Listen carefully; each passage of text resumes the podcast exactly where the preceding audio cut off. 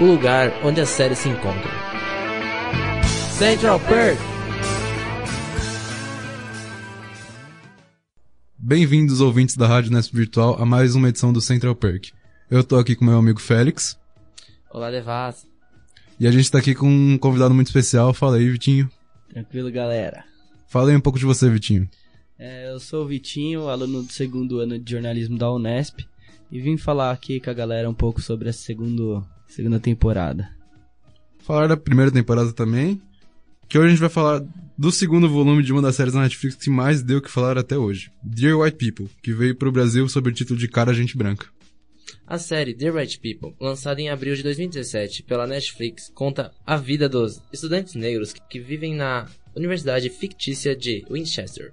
A série é baseada em um filme de dois mil e catorze de mesmo nome, escrito e dirigido por Justin Simien, estrelado por Tessa Thompson e Tyler James Williams, que também fala da vida dos estudantes negros de Winchester. A Tessa e o Tyler até fazem participações especiais na segunda temporada, mas com personagens bem diferentes do filme.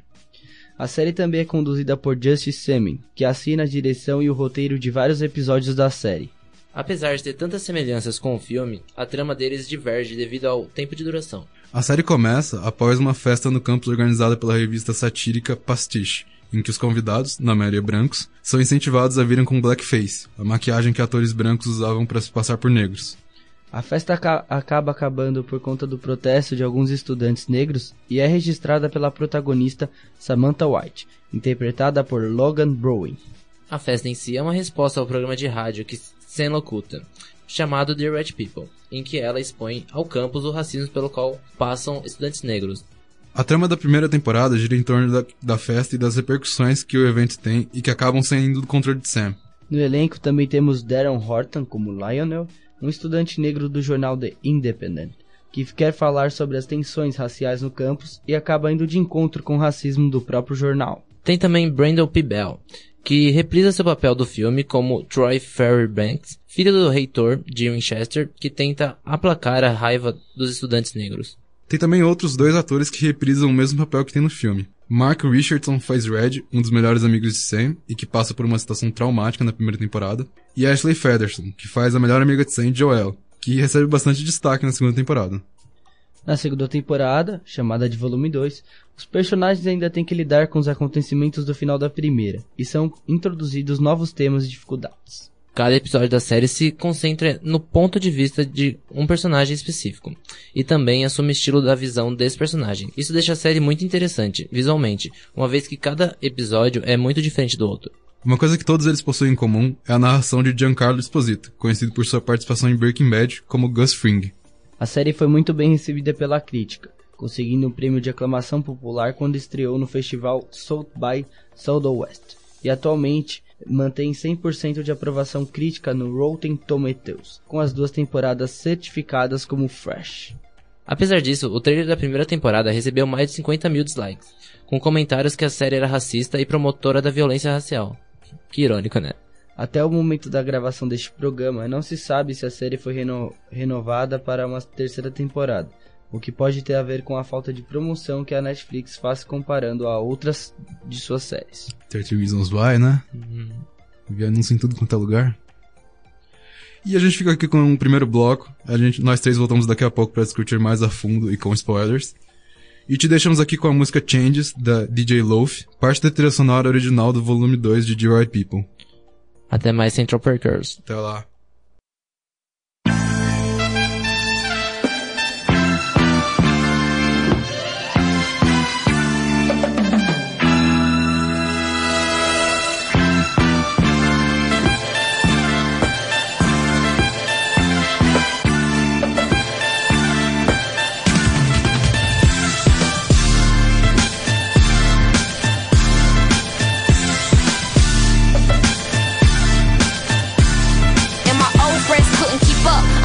Shots, but I'ma show you my gun. I'ma take my chances, I ain't biting my tongue. I'ma scream it to the top of my lungs. If you ain't chasing your dreams, what the fuck are you doing? Tell me how is that fun? Tell me what keeps you going? I just wanna know. Fuck it, I'ma move on. In Detroit, cold as ever, why the fuck is it snowing? That's my city though, shorty think you cool with that gun. You a son of a bitch, you ain't tougher than none. I could never be a bench warmer. Niggas want beef, fuck it, I'll be George Foreman. Diners dancing, getting better at performing. I be working on my vocals all night, all morning. No snoring, I want it, I warned you, I earned it. Back when they were cracking jokes and I didn't think shit was funny. Old friends are turning to strangers. Ex-lovers mad that I'm famous. They see the picture I painted. I've been going through changes. I prayed to God and I made it. Nobody did me no favors. I'm sorry if you can't take it. I've been going through Every changes. Since I was young, knew I was the one. Days a new wave, I'm just soaking it in. Funny how they said that they wanted back then. Once I got it, a lot of shit started disappearing. How you carry yourself, how you speak within. Anything negative just ain't part of my plan. God chose me, and I be goddamn if I let another soul try to will me in. If it was meant to be, you would be right here. New phone, who this? Ain't heard from you in years. And they can never call me selfish, gave chances after chances. Mama knows best, mama said they all jealous. And I ain't gonna lie, that shit is scary. When the people that you love don't wanna see you flawed, don't wanna see you eat, they wanna take your part. Don't wanna see you different, they wanna see you normal. I just want my broke free, free man like Morgan. I'm blessed and I struggle, you don't know my story. Yeah, it's shit soon, I'll be married. Hope to see you and your children at my wedding, my baby. Old friends are turning to strangers. Ex-lovers mad that I'm famous. They see the picture I painted. I've been going through changes. I prayed to God and I made it. Nobody did me no favors. I'm sorry if you can't take it. I've been going through changes.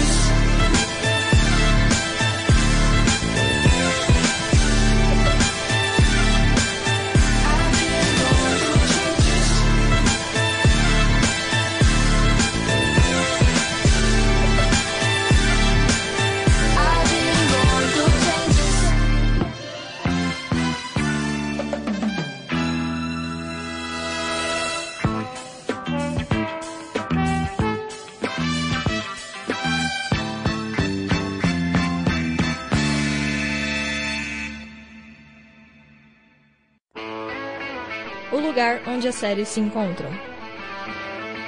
Central Perk. Bom, estamos aqui de volta com Central Perk e agora a gente vai para um bloco mais descontraído, mais solto sobre a, a série. A gente vai começar aqui com é, a gente conheceu a série em si. Vitinho, qual foi a sua primeira impressão sobre a The Right People? Eu comecei a, a ler o os trends do Twitter, vi a galera comentando e, sei lá, busquei ver a série no Netflix. Os, os primeiros episódios ainda tava tentando me contextualizar e a minha primeira opção foi uma das melhores. Eu vi que a série tinha um conteúdo legal e misturava um pouco de drama com comédia. Assim, a minha reação foi, acho que, ver nas notícias o, que o trailer tinha recebido mais dislike no YouTube. E eu lembro que no, na época que lançou eu nem fiz tanta questão de ver. Eu peguei pra ver durante as férias, porque eu vi que era uma série bem curta, com episódios muito curtos. E eu tava viciado em séries assim. Eu me sentia muito bem terminando uma temporada. Só que daí eu peguei pra ver e eu curti muito a, o comentário social que a série fazia. Porque eu achei que era uma maneira muito, assim, estilosa de você fazer um comentário social. E eu gostei muito. Eu também achei que os personagens eram muito cativantes. Eu me interessei pela história deles. E acho que minha, impress... minha primeira impressão é que não parecia uma série da Netflix, sabe? Pra mim, ela conseguiu fazer coisas que eu não tinha visto a Netflix fazer. Sim, eu lembro que o ponto dif- diferencial do The Right People, que foi o que me chamou a atenção, foi que quando eles lançaram o primeiro trailer, as pessoas disseram que iam cancelar a assinatura. Isso não foi uma, eu acho que, sei lá, chegou a ser, tipo, sei lá, dez mil inscritos do Netflix que estavam cancelando a, por, por acusar a série de promover o racismo. Isso é muito é, bizarro. É exatamente aquela questão que a própria Sam debate no The Right People, né? Que as pessoas não estão preparadas para ouvir o, o que o, o negro sofre na universidade e na vida, né? Então, quando eu vi isso logo no trailer, eu falei assim, essa série promete. E foi o que me fez apaixonar por ela. É porque a série, assim, ela leva o mesmo nome do programa da Sam, porque ela é basicamente a mesma coisa. Ela exibe a opressão, o racismo, de uma maneira aberta. E muito desse, desse comentário de que a série é racista é porque a série expõe o racismo. Você vê a série, você nunca vai falar que a série é racista, porque, tipo, não tem sentido. Mas eu sinto que muita parte desse dislike é por causa disso. Isso já emenda na questão como a própria série aborda o racismo, né? O diferencial pra mim de The Right People é que ele não trata o racismo dos negros como os famosos coitados que sofreram da escravidão. Como, sei lá, a gente vê se tratando, sabe? Eu não aguento mais ver filmes que nem doze anos de escravidão, sabe? Que vai ter o mesmo ator negro muito bom apanhando de chicote. Você tem atores negros, você tem eles na universidade, você tem eles questionando a posição que eles estão. E você vê negros privilegiados, sabe? É, eu acho que isso é muito interessante, que não tem tanto isso na mídia, sabe? Existem negros privilegiados e isso não desvaloriza a luta dele também, sabe? Tipo, o negro estar na universidade é o negro tomar posse da universidade também, sabe? E ver a cena com toda essa garra vinda de, de um pai branco, sabe? E não abandonando a causa é muito forte pra mim. Eu acho que o que mais impressiona da maneira como a série aborda o racismo é que ela faz várias indagações aos próprios negros. Eles mesmos se perguntam se eles estão fazendo a luta pelo caminho certo e qual, e eles ficam toda hora pensando a melhor forma que eles podem fazer para conscientizar as pessoas daquilo, para fazer com que os próprios negros se juntem à luta deles. Eu achei legal você ter comentado do pai da Sam, é, Félix, porque na segunda temporada a gente vê aquele cara que fica amigo da Joel e tenta ficar com ela, ele ser racista com a Sam. Ele chama ela de mulata, alguma coisa assim. Uhum. E ele trata ela diferente por ela ter essa cor mais clara. E ele, eles chamaram ele de alguma coisa, não sei, um Hotep, alguma coisa assim. Que eu achei uma maneira bem legal de fazer isso que o Vitinho falou. Tipo, é, racismo, tipo, dos próprios negros. Mas não, tipo, do jeito, tipo, racismo reverso. Contra branco, sabe? Tipo, não era algo que eu tinha visto e foi algo que eu vi na segunda temporada. Sim, e é uma coisa que o, o racismo entre os negros, ele é abordado até na primeira, né? Que, se não me engano, a Coco, ela usa o cabelo alisado e ela é completamente julgada pelos outros negros por não assumir o cabelo natural dela. E aí a gente vai pro episódio das, da, da Coco e vê toda a história e o quão importante pra ela é ter o cabelo alisado e o quão socialmente ela foi aceita por ter o cabelo alisado, sabe? A gente entende isso e é muito engraçado o, o quão a gente vê que às vezes a própria comunidade negra, ela é segregacionista com seus negros, sabe? Já entrando no, no, no veredito da primeira temporada, a gente precisa de atos muito grandes de abuso do negro pra eles se unirem, sabe? E é, que foi o que aconteceu no final da primeira temporada. Na primeira temporada teve, que nem o Félix falou, que esse grande motivo que fazem os negros se unir, teve negros que a gente nem pensavam que ia entrar na luta e acabaram entrando no final da temporada. Isso acabou deixando a série mais interessante, faz a gente se perguntar se, aquela, se aquele personagem que não tava lutando, por que que a gente não lutaria agora? No final da primeira temporada tem aquele negócio todo com o Troy, que ele quebra o vidro da porta, hum. e daí você vê os policiais ameaçando ele, e daí o reitor falando, não, não, ele é meu filho. Uma semana antes, a mesma coisa tinha acontecido com, com outro estudante, é, o, o Red, e ele não tinha feito nada. Acho, inclusive, que o episódio do Red é o melhor episódio da primeira temporada, justamente por ele mostrar o personagem, ele contextualizar muito bem a vida desse personagem, e ele terminar daquela maneira, uhum. com aquele puta choque. Eu senti, p- pelo menos, que esse foi o melhor episódio da temporada. Eu acho que esse episódio ele é tão bom porque ele meio que reflete toda a história do, do Red nessa nova temporada, né? Parece que os casos dos negros, é, sei lá, os abusos que eles sofrem são casos isolados e que acontecem em momentos específicos, né? Só que nessa temporada, os produtores da série extraem constantemente, sabe? Você vê que o policial apontando a arma para o Red tá na cafeteria, tá na... no momento de descontração dele, sabe? Tipo, isso persegue ele o tempo todo, sabe? Tipo, não é uma coisa que some facilmente. E eu achei isso interessante, porque eu acho que todos os abusos que os negros sofrem, geralmente em, em ficção, parece que é algo muito datado, sabe? Tipo, a, uma arma foi imposta à noite vinte e três. E só naquela noite vinte e três marcou ele, sabe?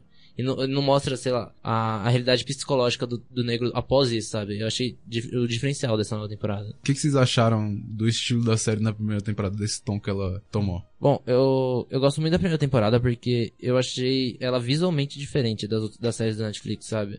Você consegue pegar os enquadramentos, eu achei eles são muito diferentes, sabe? Tipo, às vezes, sei lá, a Sam tá isolada num canto da tela e você fica tipo, mano, o que ela tá fazendo ali, sabe? E é a... E a questão da direção de arte, toda aquela... Aquelas texturas das, das paredes, sabe? Dá, um, dá uma, uma vivacidade pra série muito interessante. Porque, principalmente agora na segunda temporada, eles estão trabalhando bastante isso. E você consegue ver até mesmo durante as cenas, eles estando isolados com as texturas. E, tipo, parece que cada textura carrega a personalidade do, do personagem. E é engraçado que como eles se destacam, sabe? Disso. A, a direção de arte já tá trabalhando tão bem com... o que o personagem é, e isso, sabe? A série tá caminhando visualmente com o que os personagens são, além do roteiro. Isso é interessante porque quando você tá vendo a série, ela transcende uma, a, só a primeira primeiro visual que você olha. Você consegue perceber que outros personagens estão na mesma cena e estão fazendo coisas diferentes, é muito peculiar a cada ação do personagem. de fato. Sobre a primeira temporada, eu acredito que o ponto alto dela foi como ela terminou. Ter terminado daquele, de, daquele jeito, daquele silêncio e aquele vazio que a gente sentiu, foi essencial pra volta dessa primeira, sabe? Eu acho que foi... guardar aquele sentimento por todos esses meses foi o que deixou a segunda temporada tão pronta para o consumo. Um vazio cheio de curiosidade, né? Sim. Definitivamente. Inclusive, eu acho que foi quando a gente tava gravando outro Central Perk, eu abri o computador e eu entrei no Facebook pra pegar algum link, e daí tava lá, trailer do volume dois. E daí eu... assisti na hora, sabe? Porque eu queria muito ver pra onde iam aqueles personagens, pra onde iam uhum. aquela situação. E eu fiquei muito, assim, é o que você falou, impactado. Ela termina com aquele impacto do, do Troy jogando a, alguma coisa na janela e quebrando o vidro, sabe? Você uhum. sente e fica com você. Eu também gostei, tipo, como no final dos episódios, os personagens olham pra câmera. E é sempre no final do episódio. É como se eles te desafiassem a, tipo... E aí, o que você vai fazer? Eles te mostram essa situação, esse dilema, esses personagens, e eles olham pra você no final e falam, e aí, o que, que você vai fazer? Sim. Esse foi um detalhe que eu achei fantástico. Sim, nossa, esse olhar pra câmera, acho que é o, o grande ponto alto de cada episódio, porque... ele mostra, eu sei que você tá aí, né? Tipo, eu sei que você está me assistindo e eu sei que você não está fazendo nada, sabe? Tipo, eu gosto muito dos da Sam, especialmente, principalmente um que teve nessa nova temporada, que é quando ela é agredida pela internet e ela olha pra câmera e toda a, a parte de trás fica vermelha. Que mostra claramente que agora ela tá ali para atacar, sabe? Tipo, é muito legal como o visual tá muito atrelado à série, sabe? De novo, eu tô voltando em círculos, mas é, é real isso. É isso aí, é o visual atrelado ao personagem, e é isso que, tipo, deixa a série incrível. Você pega o episódio da Sam, e ele é cheio de metáforas visuais. Pô, esse negócio da parede ficar vermelha atrás dela, eu também vi e eu achei fantástico, porque é muito legal. E você pega o episódio do Lionel, e ele é muito tradicional, porque o Lionel tá tentando se achar ainda. Ele assumiu a identidade, de, é, a identidade dele, ele aceitou que ele é gay, e ele tá tentando se encontrar dentro dessa identidade, que é, pra ele é nova. E é muito interessante no final do episódio, quando ele finalmente, assim, encontra meio que um ele, você vê a identidade visual mudando, sabe? Você vê takes mais ousados, você vê, tipo, espaços mais amplos. Esse jeito que a série pega o personagem, a psique do personagem, e joga pro visual, eu acho fantástico. E interessante é que você falou do Lionel, que ele não se encontrou e depois se encontrou, e foi o que aconteceu inversamente ao Troy, né? Porque ele parecia o, o personagem mais seguro da, da, da série na primeira temporada, de longe, e na segunda temporada a gente vê que ele se perdeu totalmente e, e tava tentando se encontrar. Inclusive, muito engraçado as cenas dele tentando ser comediante. Sim. Foi algo que eu não esperava dessa temporada, foi o nível de... Assim, já passando pro que a gente achou da segunda temporada como um todo, mas o jeito que ela tratou o Troy, principalmente, eu acho que foi bem ousada, no sentido de que ele era um, esse personagem que a gente conhecia na primeira temporada, que ele tinha problemas, a gente via o relacionamento dele com o pai, o quanto puxava ele, mas nessa segunda temporada eles quebraram isso e quebraram da melhor forma possível. Foi ele se distanciando dessa persona dele que o mundo conhecia, e começando a achar, tipo, o Troy, não que é verdadeiro, mas o que existe por baixo da superfície. E assim como foi com a Coco também, né?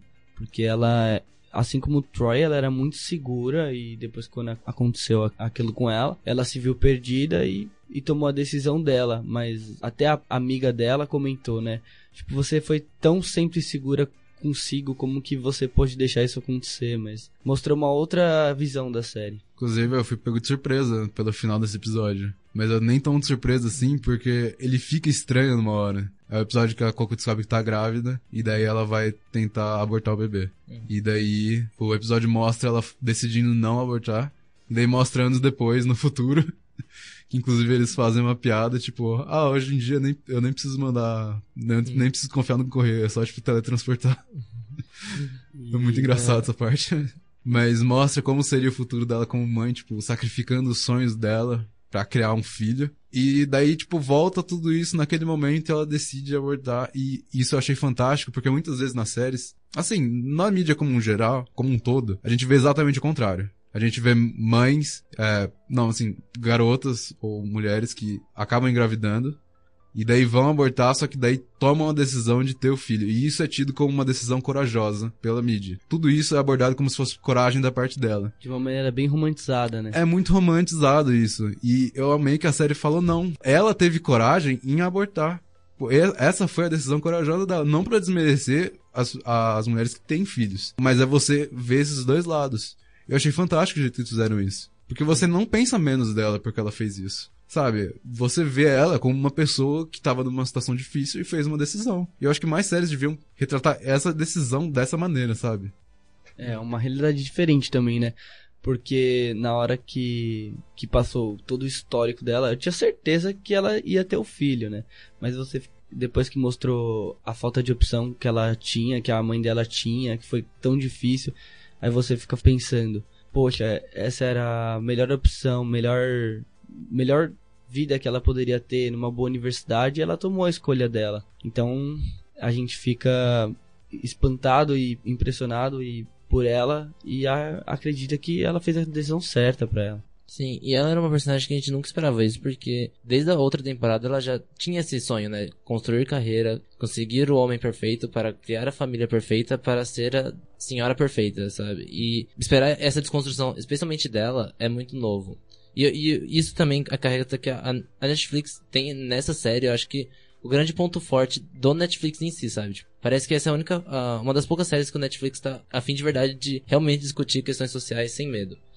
E a própria Netflix não dá atenção a essa série, sabe? É, essa segunda temporada, por exemplo, tá muito mais divulgada, com todos esses, esses temas que ela traz, e tá, sei lá, está... por qualquer outra, como trinta minutos. Eu acho que real, só quem tá vendo é quem viu primeiro, sabe? Porque uhum. eu não vi... Assim, eu vi, que foi genial que eles fizeram. Que eles lançaram uma extensão do Chrome pra, tipo, mudar o título da série. Pra quem acha que o título da série é ofensivo, coloca essa extensão, vira Dear All People. Nossa. Eu é, achei tão genial. Mas... Na, foi engraçado que na, na primeira temporada a galera brincava no Facebook, né? Problemas de pessoas brancas e fazia aqueles memes. A, a série, de um jeito ou de outro, ela, ela repercutiu na, na, no Facebook, enfim. Oh, a nota final pra, pra série, pra essa última temporada. Vocês acham que... Vocês esperam ver mais? Vocês esperam o fim da série aqui? Ou vocês ainda querem ma- muito mais? Acho que pelo... Acho que pelo final eu quero ver mais, sabe? Hum. É... Eu, pelo menos, vim, não vi, assim, hein, o que eles fizeram naquele final, que foi apresentar um narrador. Uhum. Porque é o Giancarlo Esposito, que ele aparece no final, pra Sam e pro Lionel. E eu fiquei muito surpreso. Eu quero ver uma terceira temporada, um terceiro uhum. volume. Assim, eu tô super ansioso pra notícia da renovação dessa série. Porque eu acho que não tem como terminar aí, uhum. sabe? Mesmo que o Netflix vá cancelar na terceira temporada, essa história merece um final, sabe? Esses personagens merecem um final. É, eu também, porque eu vejo tantas séries aí que tem seis, sete temporadas e chega na segunda a gente não aguenta mais ver. Uhum. Acho que essa série merece sim uma terceira temporada, merece um desfecho.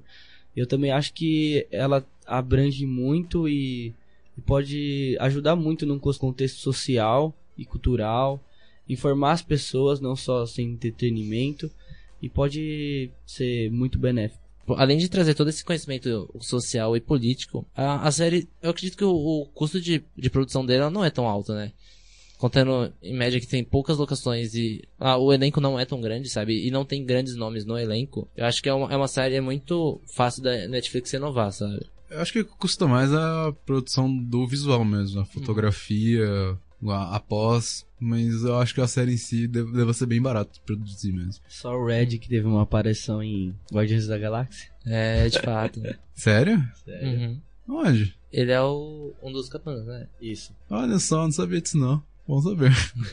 Vivendo e aprendendo. Mas assim, é, eu não vi o filme. Eu queria ter visto pra gravar esse programa, mas infelizmente o tempo não deu. Mas eu quero muito ver porque eu gosto muito da Tessa Thompson. Eu gosto muito do Tyler James. O Tyler James Williams, o Chris do Tom, Todo Mundo Odeia o Chris. Eu acho ele fantástico. E eles estão na segunda temporada, né? Eles fazem papéis muito legais. Uhum. Que, aliás, eu gostei muito do que eles fizeram no último episódio com a Tessa. Que ela faz aquela uhum. palestrante de direita. Ela desarma o racismo, parece, né? Uhum. Porque ela é uma negra falando sobre essas coisas. E daí, só que daí o, o coletivo negro de lá faz o quê? Compra todos os assentos da casa. Uhum.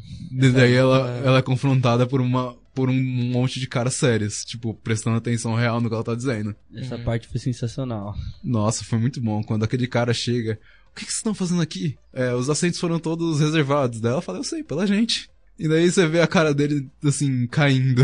Sim. E ela tentando fazer piadas que não estão dando certo, e daí todo mundo rindo da cara dela. Nossa, foi sensacional esse momento. E o confronto com a, dela com a palestrante depois. A né? Sam, né? Foi algo bem interessante. Foi tipo, pesado de ver, né? E ela se, a Sam se sentiu provocada e, e até impressionada com o que ela disse, né? É porque ela fala muitas coisas que a Sam tomava como assim, tipo... Ela sabia que era verdade, mas ela não prestava atenção, sabe? Como ela era um personagem, não importa se ela era, se era ela de verdade. Como as pessoas só iam levar ela a sério com o personagem. Eu acho que foi interessante ver ela confrontando essas verdades, mesmo que da maneira que foi. E a própria Sam, é, vendo como personagem, ela faz levantar toda essa questão do, do poder do rádio, né? Que a gente, já que estamos aqui em, em meio a uma rádio virtual, assim como a própria Sam... É, acho que é legal levantar esse, esse tópico de que o poder que o rádio tem em questões de denúncia a assédio, a, ao racismo em si. É, o que vocês acharam da participação do rádio e do The Right People nas duas temporadas? Eu achei essencial. O rádio sempre teve essa característica de democrático, né? É muito fácil de você ter acesso, e ainda mais uma universidade. Foi, pra mim, uma tecnologia bem colocada no, na série e que só podia ser ela. Pra ter esse impacto. E ainda mais nessa temporada, né? Que tem aquele programa dos brancos, que é... Dear uh, é, Black People. Dear Bra- Black People. Que é, é, é, não, é Dear White People. Dear White People, que são pessoas de direita, de, de fato. É, chega a ser cômico, né? A participação deles na série. É ridicularizado pela própria série, né? Sim. E os temas que eles abordam, né? Como eles abordam, chega a ser até desumano. Ou, ou todas as falas que eles tiveram em, sei lá, dois minutos de programa. Nossa, sim. Com dois minutos de programa, eu já fiquei cansado deles. E, tipo, não mostrou eles mais, graças a Deus, mas... Eu fiquei surpreso nessa temporada com o episódio do Gabe. Porque o Gabe, ele foi um personagem que eu nunca dei muita coisa na primeira temporada, sabe? Uhum. E daí ele terminou com a Sam de uma das piores maneiras possíveis. E daí você vê ele nessa temporada tentando ser uma pessoa melhor. Tentando, só que daí quando a Sam fala alguma coisa dele, ele toma como ofensa pessoal. E em, em certo nível a Sam também tá tentando fazer isso, tipo, com, contra ele, mas não tira a razão dela. Que, tipo, ele tá fazendo a mesma coisa que ela, só que porque ele é branco as pessoas levam ele mais a sério. Sim. Enquanto ela é, tipo, uma menina que grita no rádio, ele é um cara que filma um documentário. E o mais irônico é que ele fala dos negros e ela também, e só ele é... O legal desse episódio é que ele é inteirinho numa gravação que é o estúdio de rádio. Que, aliás, eu sinto muito inveja do estúdio de rádio deles. Nossa, sim, é todo decorado, lindo. Toda vez que ela pega aquele microfone assim, bonitinho, e coloca assim na frente dela, eu sinto uma inveja. Eles têm uma mesa de jantar ali fora. Nossa senhora. Você percebeu. Mas eu gosto muito desse episódio por causa que ele é engarrafado naquele lugar e ele força esses dois personagens que passaram uma temporada toda separados. Ele junta eles de novo e ele termina com a Joelle dando a notícia de que o pai da Sam morreu. E isso leva a Sam voltando pra casa e confrontando algumas questões pessoais com a mãe dela e com o pai dela e por ela ter crescido da maneira que ela cresceu. E eu acho que esse episódio, não sei se foi meu favorito, mas foi um dos que eu mais gostei justamente por essa estrutura dele, por ele ter sido engarrafado dessa maneira. Vocês têm algum episódio favorito nessa temporada já ou vocês ainda estão pensando? Tô em dúvida. Eu gostei muito da volta, ver como os personagens tinham mudado devido aos acontecimentos. Foi porque era a minha maior curiosidade, sabe? O que eles, como eles estariam após tudo que aconteceu, sabe? Porque grandes acontecimentos geram grandes reações e... O, acho que o primeiro episódio, quando ele volta, ele é muito interessante porque você vê que por mais que tudo mudou, parece tudo muito igual. Pelo menos foi o, a, eu esperava algo, sabe, tipo, uma outra universidade e ainda eles estavam tendo as mesmas rotinas, sabe, tipo, sei lá, a Sam tava mais melancólica, o Red tava mais fechado, a melhor amiga da Sam tava tentando fazer as mesmas piadas de sempre, sabe, tipo, ainda, elas estavam naquele rotina, mas você conseguia ver que não era a mesma coisa, sabe. Eu gostei muito do retorno. Um episódio que chamou muito a minha atenção foi o da Joelle. Porque ela, ela tenta se provar pra ela mesma e pras outras pessoas que, tipo... Ela é uma negra e ela manda muito. Ela é mais inteligente. Só que ela, ao mesmo tempo, ela se vê fechada e sempre abaixo da Sam. Ela só precisa se encontrar e entender que ela também tem a sua importância naquilo, naquela luta. E ela demonstra isso de maneira bem, bem clara no seu episódio. Ela se vê ofuscada pela Sam, né? até porque ela passa a apresentar o Dear White People junto com ela. Só que a Sam, ela tá muito acostumada a ter o rádio só pra ela. Por isso ela fica cortando ela várias vezes. E mesmo no pôster do programa, ela tá muito uma figura e a Sam tá muito a imagem. Isso é uma metáfora pra como ela vê ela mesmo. Tipo, a Sam tá, é, sempre foi o foco das atenções porque ela sempre foi a mais alta. E a Joelle foi uma personagem que, nessa temporada, recebeu muita atenção. Eu senti, assim, muita empatia por ela, pela situação que ela tava. Por ela, tem, ela ser amiga do Gabe, e também ser amiga da Sam, e também ser tá afim do Red, e tentar fazer as coisas darem certo com o Red, porque o Red sempre foi afim da Sam. E eu achei que ela foi uma personagem, assim, essencial pra essa segunda temporada. Ficamos por aqui com mais um Central Perk, direto da Rádio Unesp Virtual. Esperamos que você tenha gostado. Queria agradecer a participação do nosso convidado especial, Vitinho. Valeu, galera. Obrigado. Foi um prazer participar do programa. Queria agradecer ao Félix por ter apresentado o programa comigo. Oh, imagina. Sempre que precisar, estarei aqui. Agradeço o convite. Ah, e também queria dar boas-vindas aos novos membros que entraram para o Central Perk. A gente espera que eles se introduzam daqui a pouco. Mas é isso aí, galera. E não deixa de nos seguir nas redes sociais em arroba ruve bauru. E se quiser falar com a gente, é só usar o e-mail runespvirtual arroba gmail ponto com. Até o próximo Central Perk, galera. Até lá, galera. Tchau. Tchau, galera. Tamo junto. O lugar onde as séries se encontram. Central Perk!